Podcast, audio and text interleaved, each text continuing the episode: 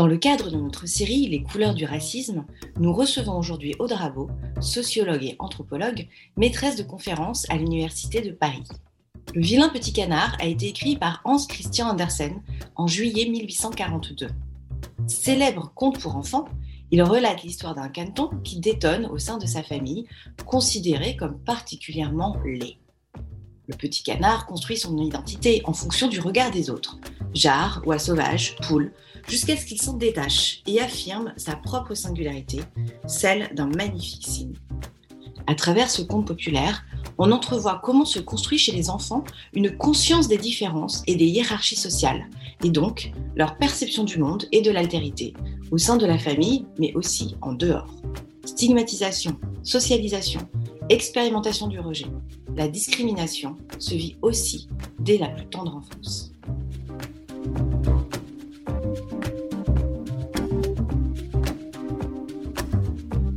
Les œufs commencèrent à éclore l'un après l'autre. Toc toc, les petits becs cognés contre les coquilles. Un par un, six petits canards jaunes tendirent leur cou au dehors. Êtes-vous tous là? continua la canne en se levant. Non, le plus gros œuf n'a pas bougé. Dieu, que cela dure longtemps. J'en ai assez.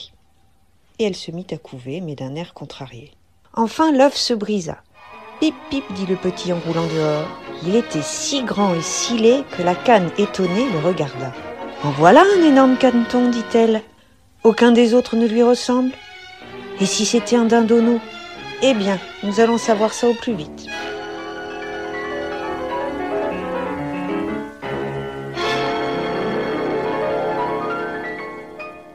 Ce premier extrait illustre pour moi une première façon de euh, découvrir et d'apprendre euh, l'existence de tout un ensemble de rapports de pouvoir et de domination qui structurent la vie en société, mais surtout d'apprendre euh, comment on doit se comporter et comment vont s'imposer tout un ensemble de normes dans un milieu dit d'appartenance ou dans un premier milieu de socialisation à travers un ensemble d'injonctions de, et d'éducation à la présentation de soi et à ce qui est censé être transmis et hérité par la famille. Vont s'imposer tout un ensemble de euh, signes, euh, de marques, de catégorisation et d'accentuation des différences et des ressemblances, puisque dès le départ, il y a cette espèce de, postulat qu'ils ne ressemblent pas aux autres eux.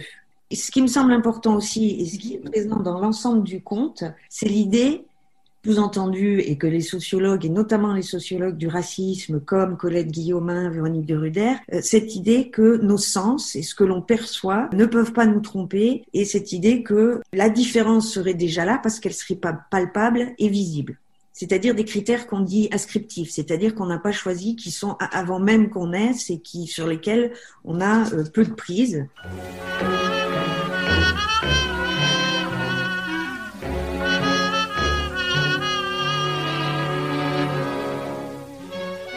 Le lendemain, il faisait un temps magnifique.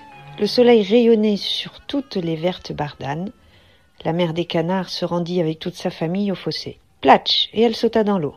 Rap rap, dit-elle ensuite, et chacun des petits plongea l'un après l'autre. Mais bientôt, ils reparurent et nagèrent avec rapidité, même le vilain grand caneton gris. Ce n'est pas un dindon, dit-elle. Comme il se sert habilement de ses jambes et comme il se tient droit. C'est mon enfant aussi. Il n'est pas si laid lorsqu'on le regarde de près. Rap, rap, venez maintenant avec moi. Je vais vous faire faire votre entrée dans le monde et vous présenter dans la cour des canards.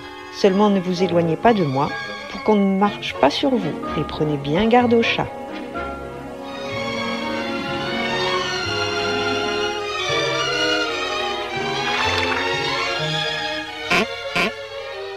Le deuxième extrait poursuit ce que c'est que apprendre à saisir quels sont les différents types de classements sociaux en vigueur dans cette nouvelle société dans laquelle on grandit en tant que canton et comment il y a tout un système de représentation collective, de croyances qui s'impose dès le plus jeune âge et qui s'impose aussi à cette figure-là de la mère qui se voit une fois de plus porter un rôle particulier parce qu'elle-même, elle risque un procès en mauvaise parentalité ou en tout cas elle est elle-même sous le regard des autres. Et puis très vite, comme il y a une mise en doute encore et une stigmatisation de ce fameux canton qui euh, ne fait pas la même taille, est considéré comme laid, et il y a toutes les connotations esthétisantes qui arrivent euh, autour des commentaires faits par les différents éléments de cette fameuse basse-cour.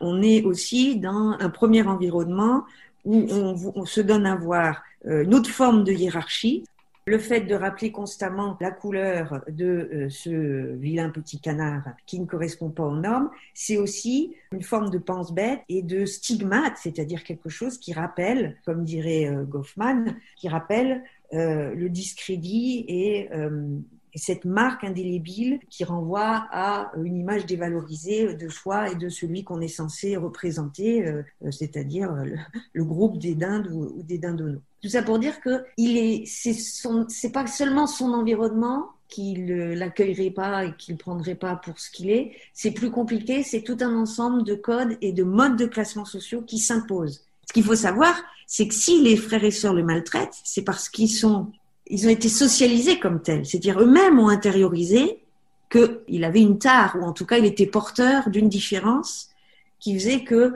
on le traitait de cette manière et qu'ensuite on pointait du doigt pourquoi on légitimait ce traitement différencié parce qu'il n'était pas de la même couleur, trop gros, etc. Donc on n'est pas raciste, on devient raciste si je voulais faire une pirouette un peu rapide. C'est-à-dire que même là, il y a un apprentissage et une socialisation à la discrimination. On apprend aussi comment rejeter et, chacun s'approprie et se sent légitime à, exclure, à pincer, enfin toutes les invectives et les insultes dont il est l'objet font que ça, réactualise ce rapport-là euh, de d'exclusion, de discrimination.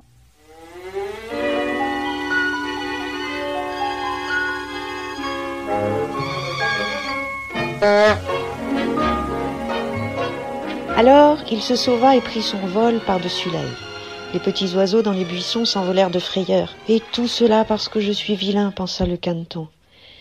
Il arriva ainsi au grand marécage qu'habitaient les canards sauvages. Il s'y coucha pendant la nuit, bien triste et bien fatigué. Au matin, les canards, en voyant ce nouveau camarade, s'écrièrent Qu'est-ce que c'est que celui-là Tu es affreux lui dirent les canards sauvages.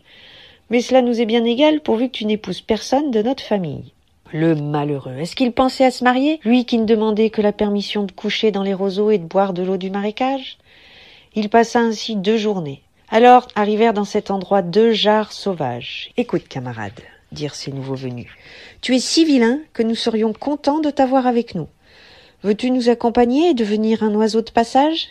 Ici, tout près, dans l'autre marécage, il y a des oies sauvages charmantes, presque toutes demoiselles, et qui savent bien chanter. Qui sait si tu n'y trouverais pas le bonheur malgré ta laideur affreuse?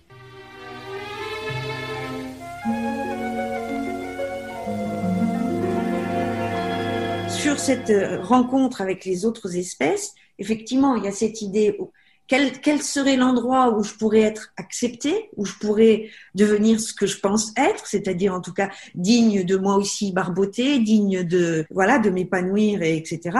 Et là, il se confronte à quoi? Il se confronte à un autre type d'éléments, le critère toujours esthétique de différenciation qui est encore là, mais en même temps, il semblerait que ce soit pas forcément ce qui soit le plus décisif dans cet nouvel espace-là du marais et, des jarres et des, des, canards sauvages. Alors, il l'appelle camarade.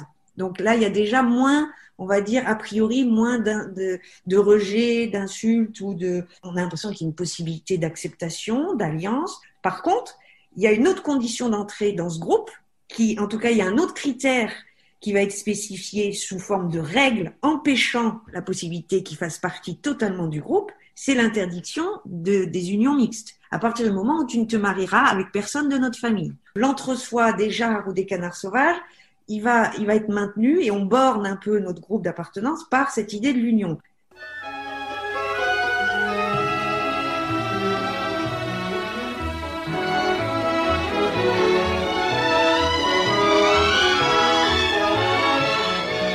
Un soir que le soleil se couchait glorieux, toute une foule de grands oiseaux superbes sortit des buissons. Le canet n'en avait jamais vu de semblable. Ils étaient d'une blancheur éblouissante. Ils avaient le cou long et souple.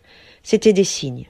Le son de leur voix était tout particulier. Ils étendirent leurs longues ailes éclatantes pour aller loin de cette contrée, chercher dans les pays chauds des lacs toujours ouverts. Ils montaient si haut, si haut que le vilain petit canard en était étrangement affecté. Aussitôt qu'il cessa de les apercevoir, il plongea jusqu'au fond. Et lorsqu'il remonta à la surface, il était comme hors de lui. Il ne savait comment s'appeler ces oiseaux, ni où ils allaient, mais cependant il les aimait comme il n'avait encore aimé personne.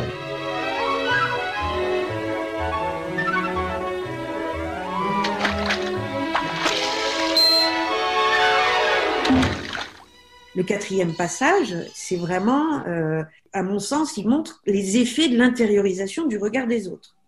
C'est-à-dire que là, dans cette situation où il est toujours marginalisé, où il est toujours mis en situation minoritaire, comme dirait euh, Guillaumin, mais aussi euh, Pierre-Jean Simon, Daniel Juteau, toute cette sociologie-là que je trouve très intéressante parce que c'est une sociologie du racisme et des relations interethniques qui vraiment s'intéresse aux classements sociaux et à tous ces enjeux de différenciation et d'hierarchisation sociale et qui s'intéresse justement à ne pas prendre comme déjà là et allant de soi des différences ah bah sa couleur de peau, c'est ça qui explique les comportements que les gens ont à son égard. Non, non, c'est l'inverse. C'est comment la couleur de peau est devenue, au fil des contextes socio-historiques et des rapports d'exploitation et de domination, un signe pertinent qui place les individus et qui les enferme dans des rôles, des statuts, qu'on les atteint à certaines places, certaines autres, etc.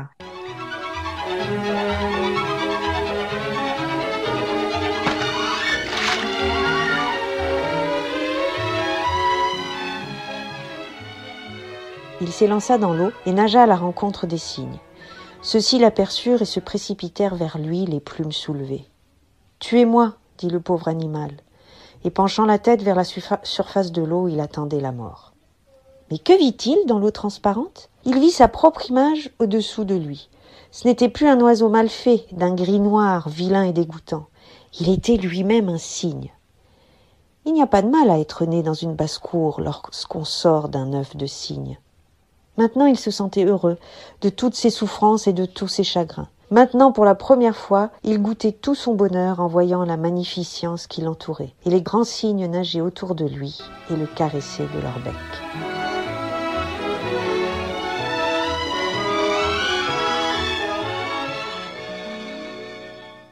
Il y a cette idée que il y aurait là un autre recommencement, une autre naissance possible. Il apparaît à soi il apparaît aux autres. Il est en interaction avec ces fameux autres signes qui viennent à lui, qu'il reconnaissent comme un être singulier. Ça y est, il existe pour lui-même. Exister, c'est ex-sistérer, c'est-à-dire se tenir hors de soi. Donc là, il y a quelque chose de plutôt euh, encourageant, positif, c'est-à-dire euh, il, euh, ça y est, il déploie ses ailes. Moi, ce que je trouve intéressant dans ce conte, c'est qu'il est vraiment à montrer que c'est dynamique, qu'on a affaire toujours à des processus dynamiques, c'est-à-dire que les différences, elles ne sont pas données une fois pour toutes.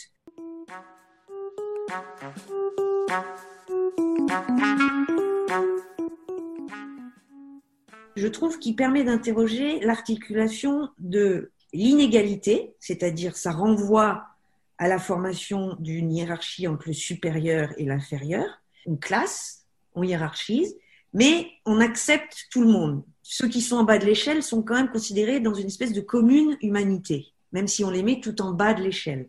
Il y a cette idée de euh, voilà, former une hiérarchie entre supérieur et inférieur. Ça articule donc l'inégalité qui renvoie à cette hiérarchie, ça articule la différence, et là je trouve que c'est très intéressant parce que ça renvoie à comment on construit de la ressemblance et de la dissemblance. Et euh, ce, que porte ce, ce conte, c'est que ça montre que dans la manière de construire de la ressemblance et de la dissemblance, il y a toujours du relativisme qui s'immisce.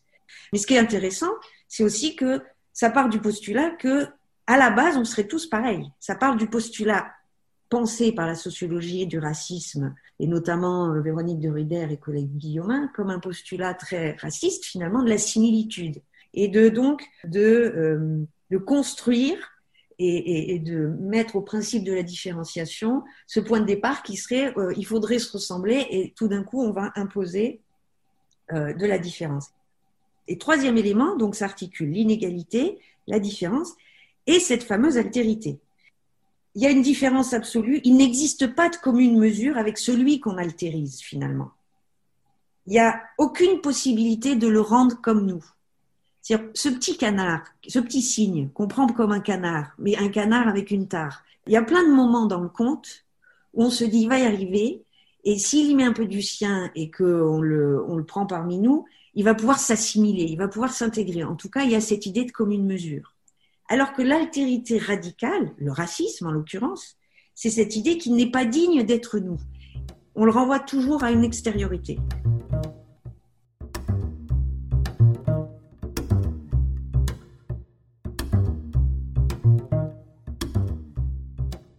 Vous avez écouté le quatrième podcast de notre série Les couleurs du racisme. Si vous appréciez The Conversation, n'hésitez pas à vous inscrire à notre newsletter quotidienne, elle est gratuite. Pour aller plus loin sur ce sujet, nous vous recommandons de lire l'ouvrage Sociologie du racisme de Véronique de Ruder, commenté par Aude Rabot et Marguerite Cognier, paru fin 2019 aux éditions Sileps.